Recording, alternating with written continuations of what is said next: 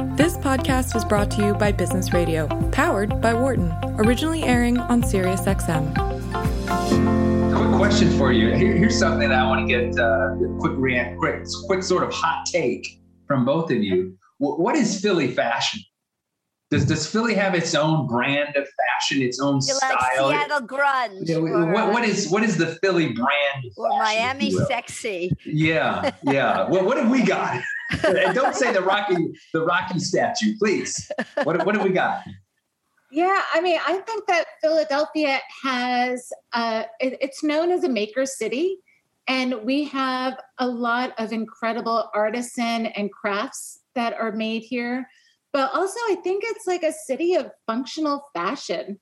I mean, there's some incredible brands um, that have launched here mm. that really made a mark um, in not only Philadelphia, but mm-hmm. nationally. Mm. Um, and just to give you an example, I mean, we have AnaOno, who has a line of intimates. Um, she wasn't part of the incubator, but she has a line of intimates um, for women that are survivors of breast cancer. We have Nancy Connor, who is an alumni of the incubator program, and she has a company called Smart Adaptive Clothing, um, where she created a line of shirts for men and women that have challenges with dressing, and mm. she put Velcro in the plackets and in the cuffs um, for easy on, easy off dressing for caretakers. With our current 2021 residency, and we have Emily Soloby, who's a former lawyer who has Juno Jones. Her brand is a line of stylish safety boots for women. Hmm. And um, she's really tapped into this white space of uh, an underserved market of women that work on construction sites or hmm. in interesting fields that never had, you know, they had to buy men's boots. Um, interesting. so she really perfected and um, she's been working at this for many years on really creating and designing you know the boot that is really going to be the best fitting and the most functional and so she just launched last year and she's had great success because she has such a focused niche um, market right. And, interesting.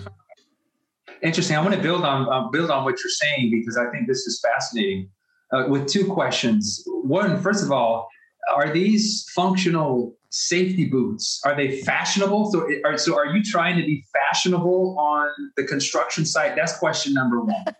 And then question number two which is related which is more of a global question is the question of as you all try to help uh, designers get the business side is there a tension between the creative and the making money part because I, I hear that a lot with artists who try to scale their stuff they're always telling me that you business marketing people leave me alone. I want to create the stuff. I want to do what I don't tell me about customer centricity and all this kind of stuff. I'm not interested in that. Let me create the art.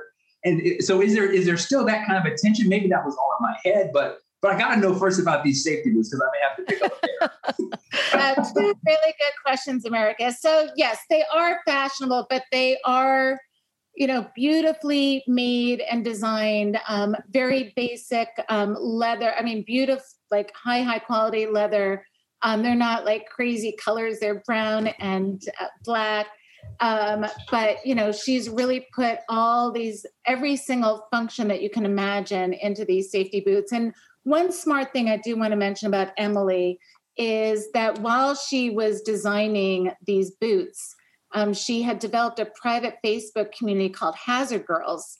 And so she already was building that's cool. target audience yeah, and was getting cool. feedback along the way as she was designing the boots. And last year, she um, was offered her own podcast called Hazard Girls. So That's she's cool. really kind of tapped in from a marketing perspective mm-hmm. uh, her audience and her people. So they're so loyal and give her incredible feedback. And she's already um, well on her way designing her her second boot um, that is going to be launching next year.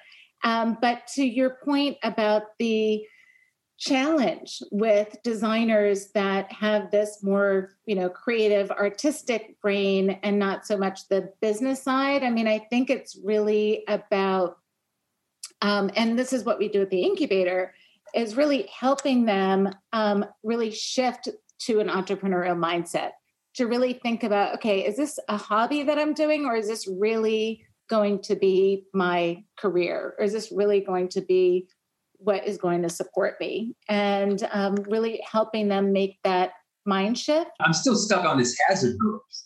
That's hot, man. I mean, that's just kick ass because it's sort of like there's a whole world out there of like important work that has to be done. That you know, if Americus stops publishing papers, the world goes on. But if, if buildings stop get stop being built, the economy stops. And so like there's this whole like you know what I mean? There's this, this thing out there, and, I, and I'm just picturing T-shirts and like celebrating the power and empowerment of women. Brand identity I, I, love this. Sorry, it's a, it's a bit of an aside. I'm taking us a little bit off track. Please continue, Barbara. But I'm just I'm stuck. I want to get my daughter, who's 10 years old, as a Hazard Girl T-shirt because it's it's right. It's perfect for her identity. But sorry, go ahead and she does have t-shirts on her website um, but I, I, think what you're really tapping into Americus is, is that this is such an underserved market that no one had addressed for many many years. And juno jones is one of the you know few companies um, that has really uh, now you know taking a, a you know serving serving this market and uh, really listening to the customers and, and what they need and what they want. Other than uh, issues with manufacturing Elissa what what were some of the pandemic issues in the fashion world? Help me understand a bit of when the pandemic hit and we were going through all of that time in the last year and a half. What, what, what, how did the fashion, were there certain things going on in the fashion world that were interesting or trends that you were seeing? And, but sort of besides maybe challenges of getting the stuff made and things of that because of supply chain issues, were there other things that were, were interestingly, you know, on your radar? Yeah, no, great question, Americus. And I think because of our designers being very early stages with their businesses and not holding a lot of inventory, there was actually, it created an opportunity um, for our designers um, to really get connected and focused on who their target market was. So many of our designers spent a lot of time on their market research, on really getting to know um, who the target market was, um, really focused. Obviously, um, mo- most of our designers are doing a combination of wholesale and direct to consumer um, with a big, heavy focus on direct to consumer, but just really focusing on their digital marketing, on their SEO, and really being able to set themselves up um, for success. For more insight from Business Radio, please visit businessradio.wharton.upenn.edu.